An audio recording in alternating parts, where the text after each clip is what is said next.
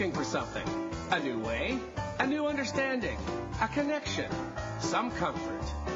You've got questions, and Light on Living puts the spotlight on all the answers so you can shine. Lift and lighten the load of life's challenges and learn simple and easy ways to live a healthy, happy life. You'll gain insight and start to see things in a new way that motivates you. You're invited to hear new, see different, and feel more as Lisa shines the light on living.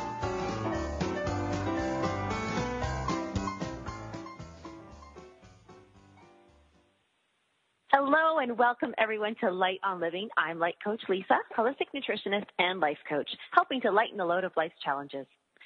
Today, for the first time, we shine the spotlight on wealth, about money, about investing, and how to manage those assets.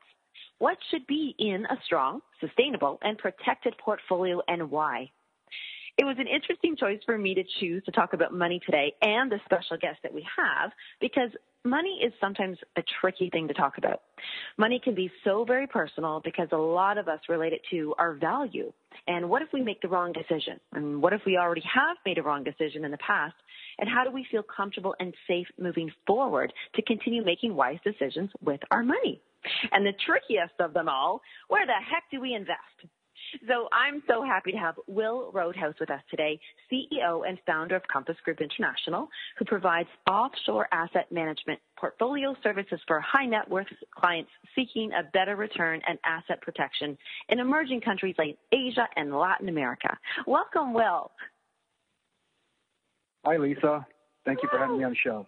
Not a problem. I'm so excited. I'm already motivated and and just excited to share with people your special secrets and all about Plan Z. So as we're jumping into this, we are definitely going to be talking about international real estate and why it's very it's important and it's helpful to have that in our portfolio. But I'd love for you to share a little bit with our listeners who you are and why this is important to you and what why you've been so motivated to do this.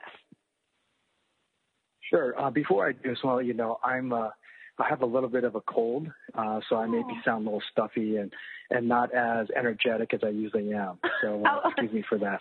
Not a problem. We're sending you healthy wishes. Thank you. Uh, but uh, my story is very interesting. Uh, I actually started. Uh, I've only had one job in my life, uh, which was working for a major financial institution in the United States. Actually, one of the largest institutions in the United States. Uh, so I worked there during college, and eventually just climbed through the ranks. And there at that financial institution, uh, I finally got to where I want to be, which was in business banking. And I took advice from my father um, a long time ago during high school. And my dad always knew that I would be an entrepreneur. And he said the best way to become rich is to make sure you're around rich people and you're learning from them from what they're doing right and what they're doing wrong. And the only way to do that is is working at a bank. So when I went to finally got to business banking, my job uh, was to basically provide financial services to multimillionaires, people that own businesses, uh, medium and large size. And uh, so from there, I eventually got to where I've always wanted to be was play with the big boys in wealth management. And uh, there, I uh, I covered most of West LA all the way up to Malibu, down to Long Beach, and uh, we're a very interesting group. Uh, so unlike your typical broker that's set in a branch, so Lisa, for an example, like yourself, if you say, hey, you know what, I'm going to go into my branch today and I want to buy some shares of Alphabet Company, which is Google, uh, there will normally be a broker there, then you'll go and set up an account, so forth. Well, I was very different. In my group, we worked with a very affluent families, so we had about 100 high net worth families. And at the time, which was a lot of money uh, back in the late 90s, we managed close to a billion dollars in assets, and that was a lot of money back then. To, today, a billion dollars is thrown around like nothing, but uh, back then it was a lot of money. In order to do business with my group, uh, you had to come in with at least a minimum of five million dollars. So there, I worked with the one percent of the world, and I learned a lot about uh, wealth, how they accumulate wealth, how they lost wealth, and, and the many problems that come with a management portfolio like that. Uh, but from there, um, I came to the point, Lisa, where I finally have learned enough, where I felt mm-hmm. confident enough to go start my business. So I met my business partner in Phoenix. His name is Dean Studebaker. He's the COO of the company. And Dean and I went down to Costa Rica back in 2002, uh, so about 15 years ago, and I fell in love with the country and decided to open a real estate brokerage. And then within 12 months, we became the number one real estate brokerage in Costa Rica, in the country. And then from there, we evolved into a real estate uh, commercial brokerage, uh, which is kind of what Dean specializes in. And what I specialize in is on the private asset management side, basically developing managed portfolios similar to what you'll find in institutional funds, but we do it on the private level. And so I've been doing that since 2002. And Lisa, I uh, I can't say that I actually have a job because I just love what I do. It's not a job for me. I work every single day. I fly over 300,000 miles a year. Oh my three different continents, but I love my job. I you know, what I do. The, I that I hope everybody really feels that. Um, like I can feel the passion and love from you when you say that, and it's not work. And I think what there's a couple things that really stood out to me where you're saying is uh, the first one being that your father gave you some terrific, helpful advice as to be around people who are are making the choices that, where you want to be, and that's why I'm so happy to have you because I feel like great. Now all the listeners can be around you kind of for this next hour and learn about this, but also what you had just said, and I, I kind of addressed that in the, in the intro about learning what people have done that was right or and wrong, and I and I what I mean is to, you know, be successful and not fail. Um, because I think that's where we we can get so scared and not make any decision and not put certain things in in our life and our portfolio because we don't have enough information to make a, a decision. And then that becomes so scary and so I, I love that you can share with mm-hmm. us about how do we even sit back and say hmm, I think today is the day I'm going to look at in uh, real estate, let alone international real estate. Like, how does one even get to a, a, place where what you had said, you said, you know, you finally came to a point where you felt you learned enough to step out confidently and move forward. How, how does one even know how do they get there? Well, something interesting happened to me uh, when I was working at this financial institution, and um, the reason why I'm naming the financial institution is is uh, the, I love that financial institution. I am who I am today because of the training and the wealth of knowledge uh, that they gave me. And I'm not going to name them because they're going they're in the headlines right now as we speak. Okay. okay. Uh, but the one the one thing that I learned, Lisa, is that uh, if you look at most of the successful people out there, they read anywhere from a book a month to multiple books a month. Yeah. And I'm an avid reader. And I remember uh, when I was working at this institution, I worked there for 13 years, Lisa, and never once I took a vacation. Mm-hmm. Uh, I lived in a beautiful area. I lived in Newport Beach. I lived uh, within Huntington Beach, but I never felt the need to take a vacation because I was on a fast track to become. I, my goal was to be CEO of this company one day, or at least president of a region. And one time I was reading this book. Uh, it was uh, called um, well, oh my gosh, I can't. Um, Who moved my cheese? Oh my was, goodness! Um, yes. Oh, I know that book. Oh. Yes. yes. There's, who ate my cheese? Dr. Who ate my cheese? Who ate my cheese? Yes. Yes. yes, I, yes. I forgot. It's one of those thin little uh, business books. Yes. And, and I and then after reading that, I got into all his series of little uh, micro uh, management books, mm. and and the, and when I read the books, it, it just kind of like reflected on what I was doing. Here I am where I want to be. I have my VP title. I'm in my late 20s, and I'm the youngest person in my group. I am easily 10 years younger than anyone else. And I have a cushy job, Lisa. I really uh, only worked four days a week. I took every Fridays off, uh, and I had a large clientele. And I never had a cold call because all the business just, I just had to wait by the phone because I had so many branches. And people would say, why would you leave this high six figure job? Why would you do that? The reason why is, is that when I was looking at uh, the clients that we're managing money for, is that here are these very pedigreed uh, asset managers, hedge fund managers with their, uh, you know, JD, you know, with a JD background. Uh, they could have been an attorney, but decided to go to wealth management instead, or, or, or they would have their, um, you know, their different pedigrees, uh, certifications, and they're sitting down with clients that are worth 50 to hundreds of millions of dollars, giving them advice, financial advice, Lisa, but they don't follow them themselves. Complete 100% hypocrite. Here they're telling a client to move money here, move money here. And then when I talk to that individual that's managing that money, that, that portfolio manager, and I ask them about their finances, they're in debt.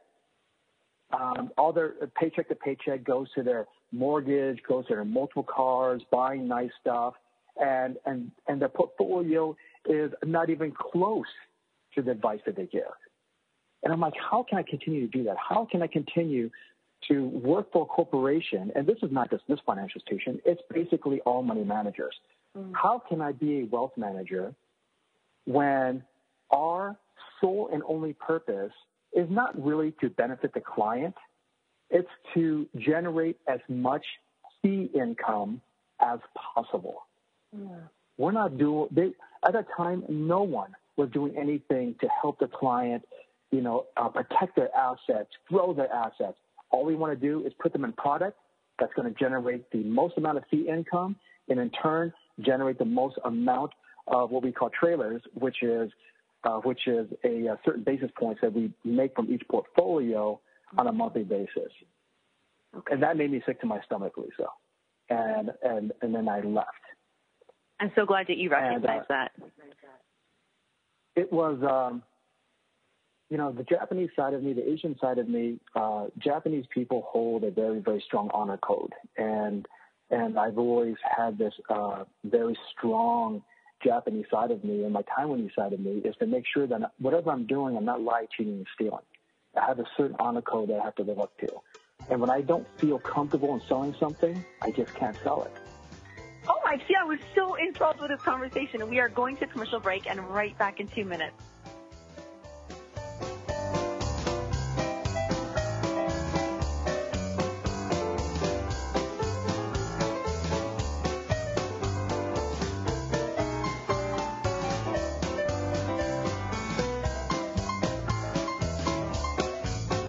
The best of the holistic, spiritual, and conscious world.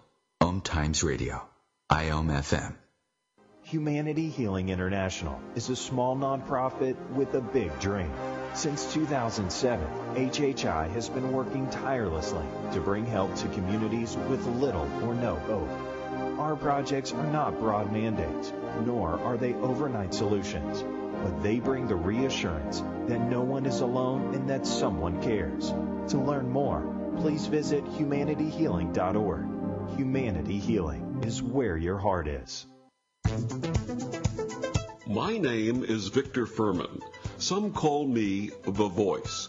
I've always been fascinated with human nature, spirituality, science, and the crossroads at which they meet.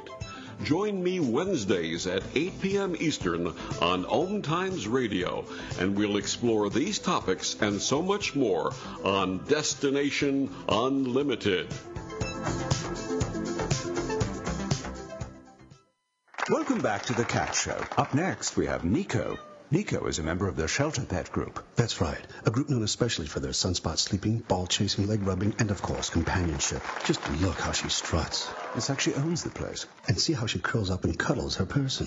The pitch on her purring is simply perfect. Nice one. Fantastic cat. But really the best way to know an amazing shelter pet like Nico is to meet one. Visit theshelterpetproject.org today. Adopt. Brought to you by Maddie's Fund, the Humane Society of the United States, and the Ad Council.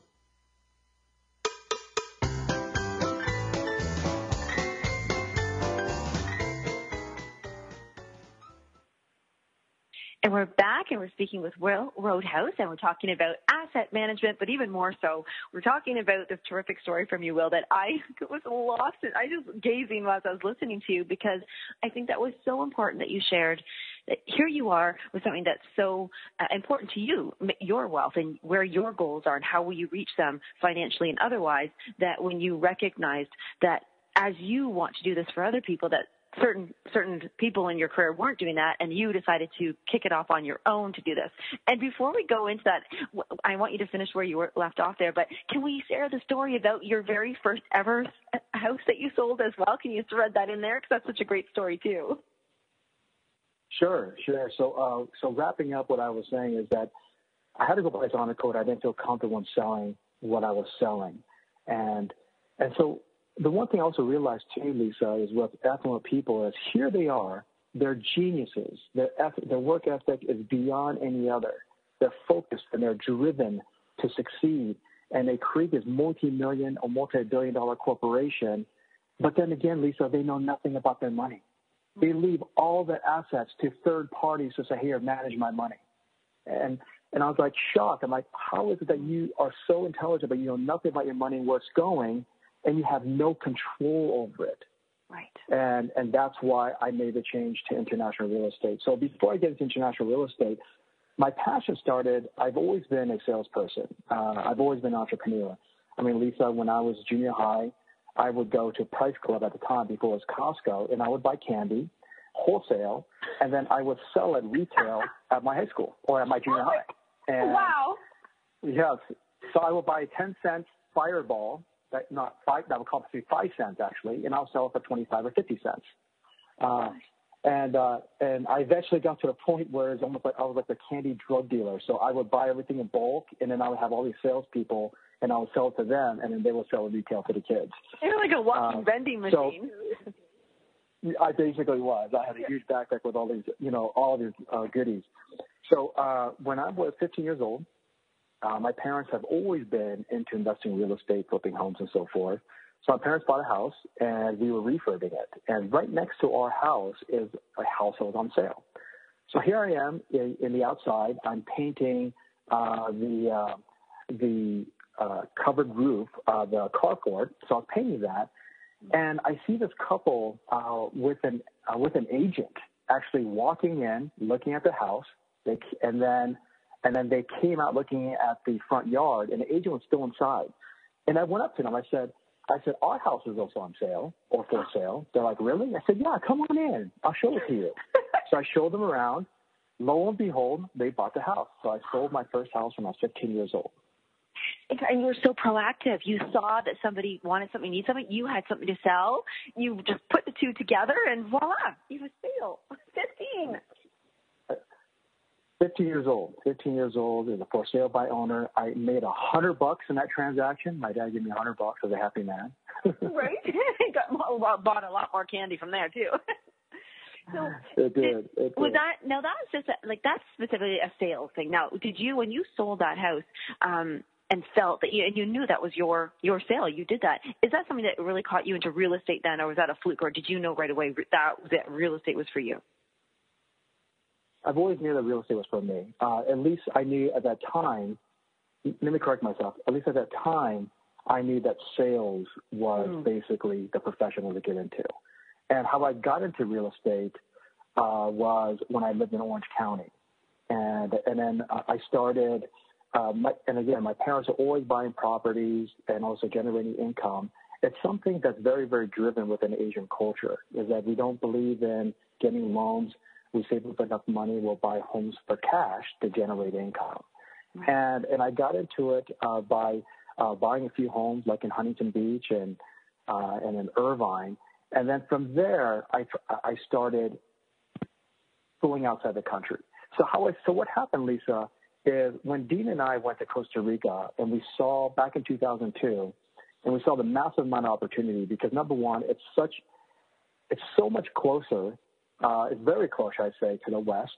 And there were just, at that time, a slow trickle of people from Southern California coming. And we saw, like, oh my God, this place is going to, it's more beautiful than Mexico or any other parts of Central America. We don't have a standing military. Uh, we have the highest literacy rate of all Latin America, 97%. 97% of the population in Costa Rica knows how to read and write. That's much more than the United States or most Mm-hmm. countries. And I said, this is a gold mine. So we started buying homes there. And, and Lisa, the difference between what we do and what really no other company does what we do is that, Lisa, let me, let me give you an example. What is the, I know you live close to Toronto, so what is the average home price in Toronto? Toronto, it's a million, and then I'm just a little smidge east, so we'll say half a million. We'll go with five hundred thousand. That is insane. That is shocking how expensive Canada is. Wow. Okay, so let, let's just go with the number of half a million in your backyard. Okay. So right now in 2017, if someone were to say, hey, you know what, I want to get into real estate because the Chinese are buying everything and pushing up home prices, and Canada has been skyrocketing, and the real estate market in the United States has coming back in tenfold. So I want to get into this real estate investing business. I don't want to miss the boat like I did in the early 2000s. So as we know, most Americans and Canadians are very cash poor, unlike Asians, unlike Europeans or, or, or Latins. Americans are just have the highest debt in the world and they don't have any cash. So in order to buy that home, uh, they would put down as least as possible. Maybe they'll put down 1%, maybe 5% or 10%. So if they're putting down at 10%, that's $50,000 they're putting down, and then the rates are low, but most likely they're probably going to do some sort of, uh, you know, uh, low cost fixed arm or something like that for three or five year, 10 year. But the bottom line is, Lisa, is this piece of investment that they thought was going to help them in retirement in the future is going to be a pain because here they are. They now have maybe a full $3,500 or $4,000 mortgage payment, but they can only rent out the place for maybe $3,000. So now they have a shortfall of $1,000, not including property taxes and miscellaneous maintenance and, and other dues. So they're underwater $1,000, $1,500 every month on this home that they're hoping that's going to appreciate. Right. That's now, how we got into trouble in the early 2000s. And, and without going too far past that point, I want to ask you because I have been taught, and people, you know, I hear it a lot about what you just said, leveraging your money. So getting a loan, like it's a good thing to get the mortgage and get it at low interest rate because then as it does appreciate and, and make, you know, make money, um, that we've done it on borrowed money versus our own. Whereas I'm hearing now kind of under that tone that you're saying, ooh, you know, it's doing it with cash is actually the way to go. So I, I might, I, yeah, if you could share with us the difference there. Here's the one very, very extremely, and I hope everyone that's tuning in, you, you crank up the radio, crank up the volume. This is the one most important thing that I learned from wealthy individuals when I sat down there, established a personal relationship with them, and talked about their finances. Is that everybody thinks when they're doing well, the money's just going to keep pouring in. Just like it did during the dot com boom, the money just going to keep pouring in, keep coming in. Then there's a real estate boom in the early 2000s, and they keep coming in, keep coming in. But nobody ever foresees the day that the well runs dry. Nobody has a crystal ball. Nobody does. Because what happens is, hindsight's always 2020 is like they don't think about it ever stopping. This money just keeps coming in. They keep buying and buying and buying. And all of a sudden, they lose everything, like what we saw with 2007 real estate crash. So, Lisa, I am not a believer. I feel that all those books, all those authors that have written about leveraging money, they're authors. They're not investors. And and if, and if anything, they're full-time investors. Where the people that are reading this stuff are part-time investors. They have a full-time job. They don't have eight hours in a day looking at real estate, analyzing real estate or that portfolio. They don't have time to do that. So, Lisa, my best advice to everyone, which is the average investor that has a full time job that can't do investing full time, you do not want to leverage your money because you never know what's going to happen in the economy in the future. You don't know life event changes. Maybe you may get sick. You may get disabled. Uh, you go through a divorce, your company goes through embezzlement, your uh, something happens where you lose everything. So, Lisa, what I say is put the minimum 50% down, but even better yet, when you pay cash for properties, you don't have to worry about a future mortgage, and you have consistent income that's coming in on a tangible asset. You can touch it and feel it and control it. Mm. See, that's that's important. I think a lot of people right now who might be have a mortgage, you know, or have they've already they're already in that situation. Um, and they're trying to wrap their heads around, okay, this is what I've done. And I know that you have, like, we're going to talk about international real estate where it makes it a little easy, like, well, it makes it possible, I guess is the better word to say, it makes it possible to, um, to, what, how does, okay, actually, no, I'm going to gather my words here. When I was saying about making it possible, is because if right now here I I don't have five hundred thousand dollars laying around that I could go buy property, but what you're going to share with us is that you don't need that much when you do it in an international way. Yes. So before I get into international real estate, the one thing I love about emerging companies and what emerging company, uh, countries are, are countries that are in that classified as that third or second world country. So right. places like in Latin America, places like in Southeast Asia, you know, countries like Costa Rica, Panama, countries like Thailand or Philippines or Vietnam, these are all emerging countries. And if you look at first world countries, which are the United States, the Canada, uh, UK, Australia, uh, France, uh, these are first world developed countries. So first world developed countries, we pretty much reach our pinnacle. So look, look at the United States. We're reached in the top, and everyone is seeing the dollar being uh, retracting, uh, and it's not a good thing. But when you look at a, a third world country, it has the potential of being a second world country, whereas a second world country has a potential of becoming a first world developed country.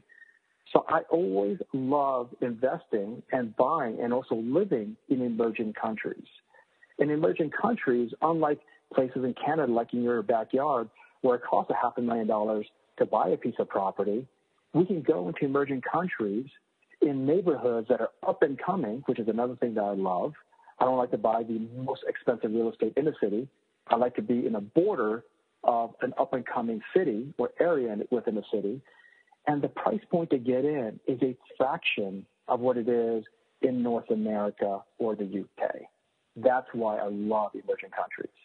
I love that you gave us the definition of that. And, and also I had to think about you buying those candies at five cents because in, in your budget and your wealth asset management back then, you could afford a five cent candy as opposed to you going and buying a dollar chocolate bar, you know, kind of thing. You started where you could afford it for cash to make a profit. Um, and you also just remind us we're going to go, go to commercial here right now, but then when we do come back, we'll expand on that.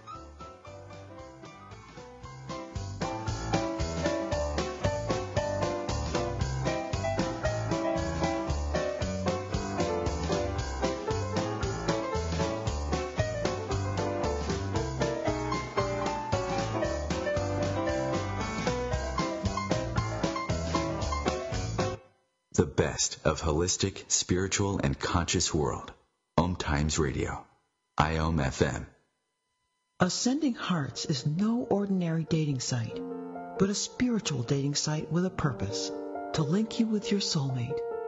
We engineer the serendipity so you can trust that you will attune with someone that has the same matching vibration as you. Ascending Hearts, the conscious dating site for the spiritually aware. Try Ascending Hearts for free ascendinghearts.com.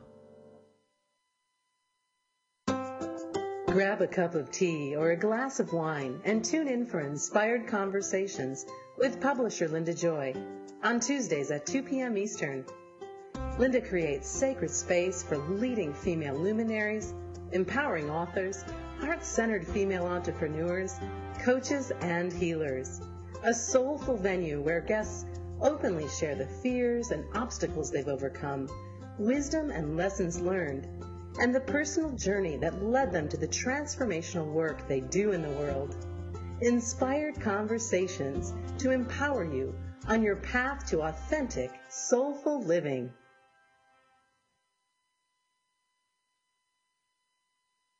So I'm a cat, and I just moved in with this new human, and she's got this little toy she's always playing with, all day long. Tap, tap, tap, bloop, bloop. She can't put it down. There it is. Oh, and get this. She even talks to it. Last week she asked it for Chinese, and guess what? Egg rolls showed up.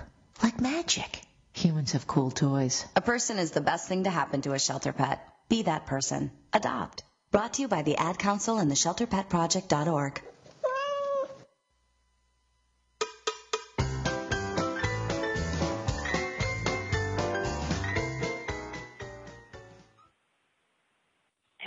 back and we're speaking with Will Roadhouse.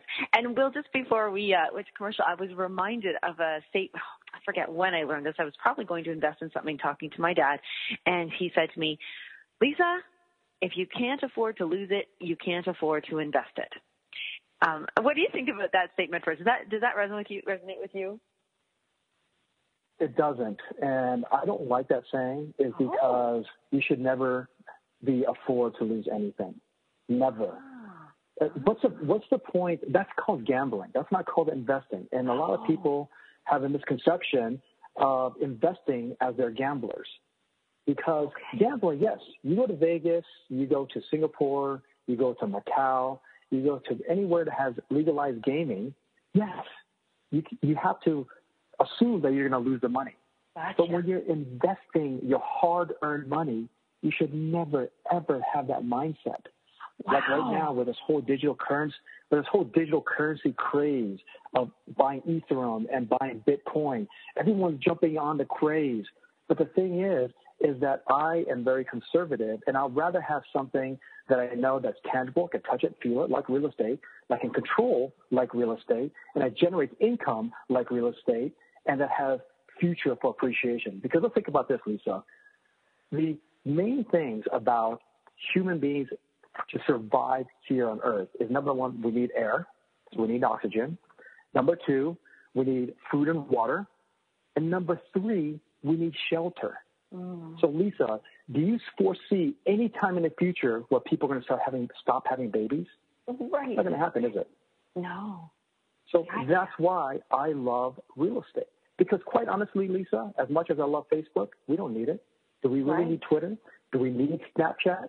Do we really need Uber? No, we have taxis. Do we need Airbnb? No, we have hotels. But you need shelter. Everybody needs shelter. That's and not to say that not to say that you can't make money on those things at times, but you can't you don't have that certainty. Oh, like you had brought up you you've coined a term yourself as plan Z. Like that that plan. So yes, you could make money in some of those other things. There's opportunities. However, there's always the what if. And what I had just kind of brought up, like, I, what if I lost it? And and that has certainly happened. When you were talking to me about Plan Z, describe it in your words what the Plan Z is. So when I was in asset management, uh, the one thing about sitting our clients is we always ask them and try to analyze what was their uh, tolerance for risk, and it dep- and then based on that, we'll either put them in fixed income, which is a lot of uh, you know bonds, or put them in uh, in equities, which is stocks, or put them in a hedge fund or so forth, is more aggressive. But we would assess their tolerance for risk. But the other thing too, Lisa, is that when you look at a typical asset management or you look at a typical investor, they have a plan A, and their plan A is usually their main source of income. So whether it's a full-time job or their business, and then their plan B is their investments. And a lot of people that actually don't realize their home is an investment, but they think of investment as more as stocks and bonds. So it's whatever they're putting into that mutual fund or whatever stocks they're buying on a monthly basis, investing in a 401k. So that's their plan B. And their plan C is maybe, if people have a plan C, is to have income generating, income generating real estate. But mm-hmm. that's it. And the one thing I always realize, Lisa, is that asset managers and financial institutions never ever help you plan a plan C or a plan B. They just want you to put you into these products that's going to ge- that's going to generate mm-hmm. income for them on a monthly basis. So what I realize is is that here are my wealthy individuals that have shared stories with me, Lisa, that they build wealth, lost it, build wealth, lost it, build wealth, lost it. And I always ask myself is, here are these intelligent, hardworking individuals. Why did they have to lose it so many times? Why did they even have to lose it one time? If you look at the majority of individuals that have made a million dollars or more, more than 90% have lost it all and have never made it again. So that's why I came up with the Plan Z. The Plan Z is totally in the opposite ends of the spectrum, and it's assets that's invested overseas in tangible real estate that you own 100%. So we are not investing in countries that you are buying into a lease like Mexico. We don't like those kinds of uh, pieces of property. And you own it 100% as it's deeded to you like buying a piece of real estate in the United States or in Canada or in the UK as a citizen. And these assets generate income and they appreciate higher than they do domestic real estate over the long run because there are more. Did you know there are more children being born in second and third world countries than first world countries? Actually, in first world countries, we are going through a negative birth rate. People don't want to have kids in Japan and United States and Canada. Second and third world countries, they're pumping them out like no tomorrow. Right. So what does that mean is that when you see wealth that's generating, like in Asia, which is the most affluent area region in the world now, where people are have lots of children and they're making lots of money because all the manufacturing is going to them, what's next? They're not piling three to four families in one household. People are right. buying their own homes now. They want their own condos. That's why what we do on the Plan Z side ensures income, ensures security over any other assets that they may have. See, and that, that actually, now when you spoke about, to us about um, emerging worlds, third and second, that's where this is important to see those trends, see how they're growing their own way and how we can be involved with that. Now, I, I don't know if you want to jump into the international part of this now of saying, you know, if somebody is in North America, uh, can we just simply go over and buy a piece of land over there? Do we develop it? Do we buy a house? Like, how does that all work? How do we even start looking? The problem is, is that uh, more so Americans than Canadians or uh, individuals in in the UK, Americans are very, very afraid of going anywhere outside of the country, even outside of the state. And you have individuals that live in the West Coast that have never visited the East Coast, and vice versa. Uh-huh. And because they live a very sheltered life. But international real estate does not have to be difficult. It's actually quite simple. But the thing is, it can be intricate is, is you don't just go and go buy anything. Is that Lisa, is that with the background of myself and, and our COO, Dean Studebaker, and our, and, and our, and our consultants, unlike other, should I say, real estate brokers that specialize in one geographic zip code. So when you look at international brokers, they may have a traditional standalone brand or office, but it's in a very specific area in Costa Rica, like Jaco, or like in uh, Playa del Coco, Costa Rica, or a certain part of Bangkok and maybe the Ekamai area. But they don't focus on anywhere outside of that. Mm. Where our staff, first of all, what's very interesting is we're all single. Well, we have girlfriends, but for the most part is is that we're not tied down, we're not married, we don't have children. So we have the freedom and the time to pick up on a snap at a, in a, at a snap and go to a new emerging market and research it. So unlike where you see most analysts, they're just reading articles on like, oh, I'm going to read about Bangkok. I'm going to read about uh, Ho Chi Minh City. I'm going to read about Myanmar. We actually go to these countries, Lisa. So when we go to these countries, like for example, like going to Costa Rica, we go there, we go there for months, and we research every single developer. So Lisa, we're not buying properties from developers that are first time developers. No, we don't like that because they make mistakes. We always buy from very well established developers. We look at the prior prior developments. We look at the construction quality. But here's the other thing too, Lisa, is that we make sure that number one, the developer is building the code and that they own the land that they're building on. Mm-hmm. I'm going to say that one more time. That the developers own the land they're building on. Because Lisa, there's been too many horror stories of what deters mm-hmm. people from buying overseas, where they're buying property and they own the the hard structure that's on top of the land, and they don't realize, oh my God, we don't even own this land. Someone else owns it. We didn't know that. They got scammed. So is that a, a question that they would just, if they if they weren't in you know communication with you, let's say, and if they went there, how can they assure that when they're even talking to um, the developers, if they do own the land? I mean, that would be true. Is that is that hard to obtain that certificate or proof? It all depends on which country you're at. For example, like in Costa Rica, uh, you would have to go to a government office and you would have to uh, get the parcel number, and then you would have to go to the government office and, and, and verify that. And, and so there are many steps to that, and it's something that our staff does. And, but they can do that, and, and, and they can do that in any country. Okay. Now you mentioned some videos. You, you go and you you and Dean go down and you travel and you research and you talk and you. But you've actually done quite a few videos. Um, I was wondering, can you share with us where somebody could go and see those videos? Sure. Uh, so I'm not sure if you're aware, uh, but Dean and I, uh, we were on House Hunters, so HGTV's House Hunters International from 2004 to 2012. And so you might have seen us in the shows in Central Absolutely. America and shows in Fiji. Okay. Uh, so we also own a production company. So the one thing that uh, that we do is we want to provide resources for everyone. Even though we work with very high net worth individuals, we want to provide resources for individuals that can't go and and buy uh, these portfolios or buy these commercial pieces of real estate or developers. So we provide free resources on how they can also invest and how they can educate themselves on the benefits of investing in international real estate.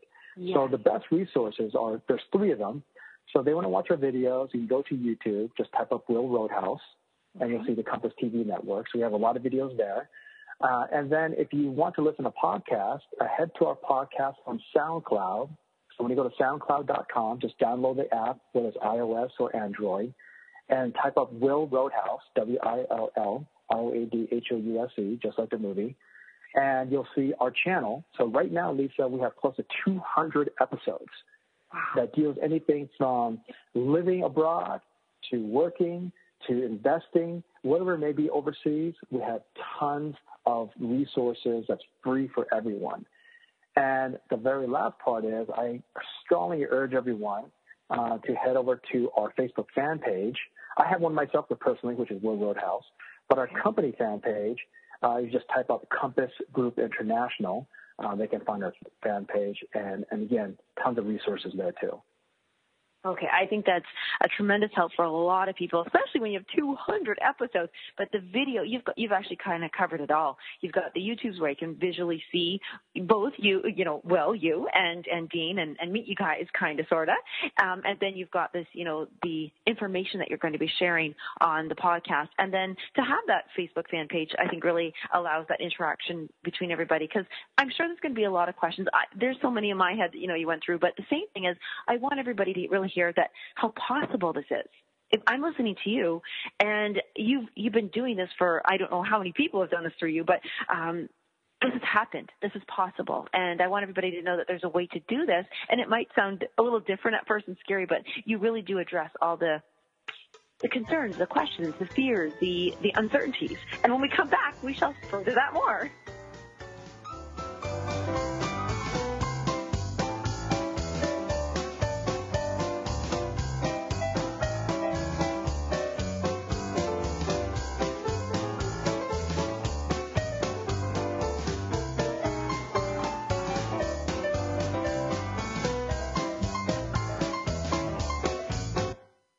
Connecting you with the best of the conscious minds in the world.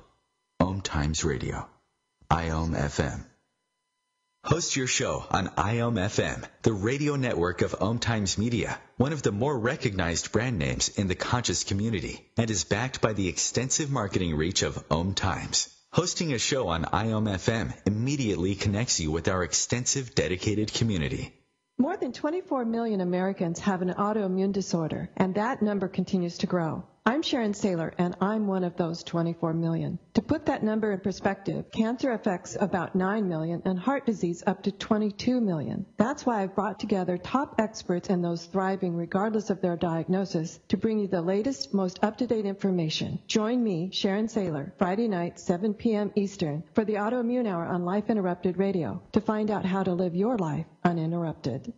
Me, a cat, moving in with a new human. It took a little getting used to. She has these weird games she likes to play, like this giant feather. She sticks it in my face. I swat it away. She sticks it in my face. I swat it away. It's almost like she thinks I enjoy it. But seeing how much fun she gets out of it, well, I guess it makes it all worth it. Humans. A person is the best thing to happen to a shelter pet. Be that person. Adopt. Brought to you by the Ad Council and the ShelterPetProject.org.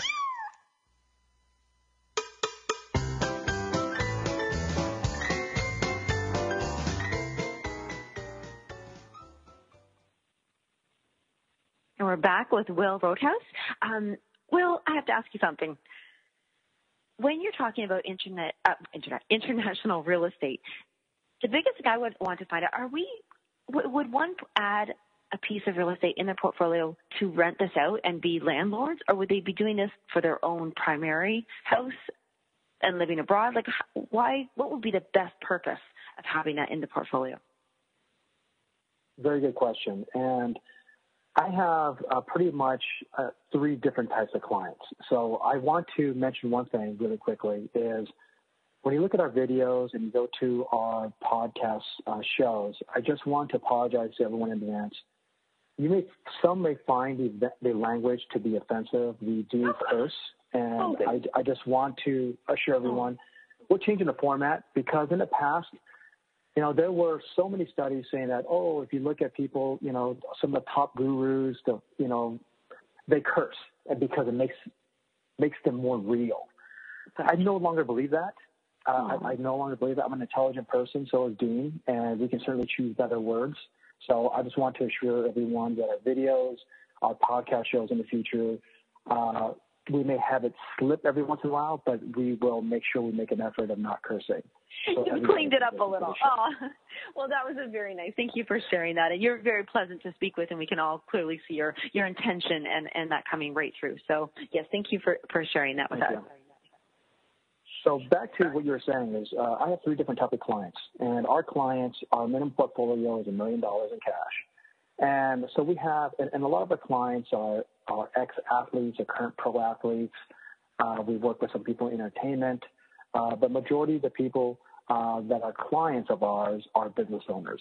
So the one thing is I want to let everyone know is that as much as I uh, was knocking on stocks, which I was trying not to knock on equities, which is stocks, is that if you already have equities, keep it. Keep it. All I'm asking is now switch it to international real estate. So with our current clientele, uh, we have one kind that basically wants to do a true plan Z. Is they're a business owner. They have a huge equity uh, and, and fixed income portfolio. Uh, they have a, a thriving business, but they want to have other assets in top emerging markets. So what we do is, I'll just give you an example. A million dollars, Lisa, in your backyard buys you two homes. A million dollars in Thailand, I can buy you 10 or 20 condos. Uh, and they're a mix of condos in the big city like Bangkok or down to the beach within walking distance. In a place like Costa Rica, we could buy you four to five homes uh, in the beach cities. So it just goes to show uh, how much more we can buy. And then in, in addition to that is these portfolios generate income. So number one is that we ensure, like I said, as we vetted the developers, and, and if we're buying uh, resales, these are these are sound homes and condos, and most of the time there is on-site property management. So Lisa, how many times have you in the past, or people you know of in the past, that have a portfolio of property and they're managing their own property and it's taking up too much time because they have to evict people? I mean, I myself have lost tens of thousands of dollars in my beach properties in Huntington Beach from from horrible tenants. I hated, you know, it took up too much time. Or property managers that aren't doing the proper work for you. They're putting bad tenants. They destroy your home. They're taking too much in income or charging too much in fees or your house is just sitting because they have tons of other clients.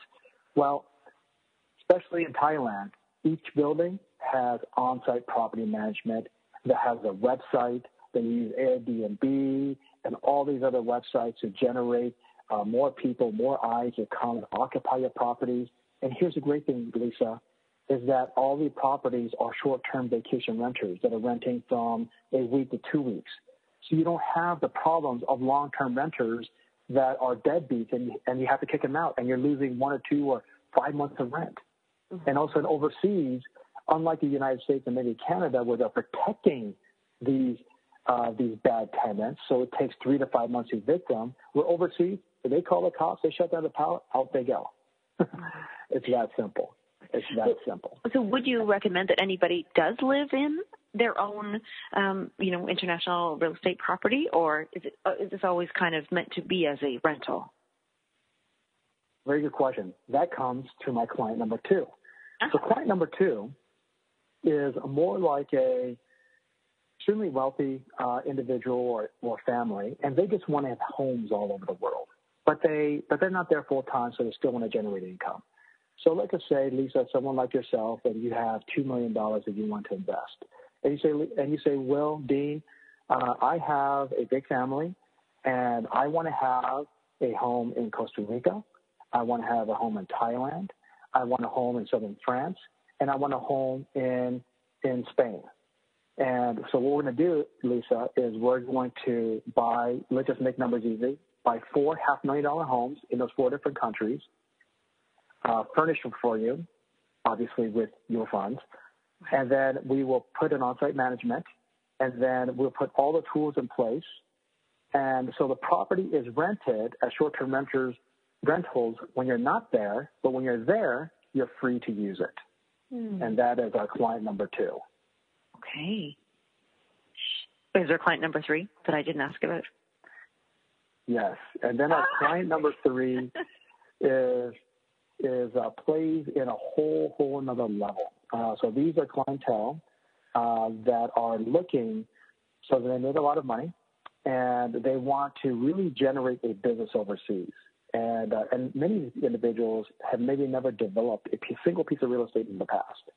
So these individuals will be coming in with anywhere from 10 to 20 to 30 to 50 million dollars, and they will say, "Well, Dean, I want to buy or own a hotel, or build a hotel, Mm. or I want to uh, build a um, a residential community and I want to resell it, or and or I want to do both."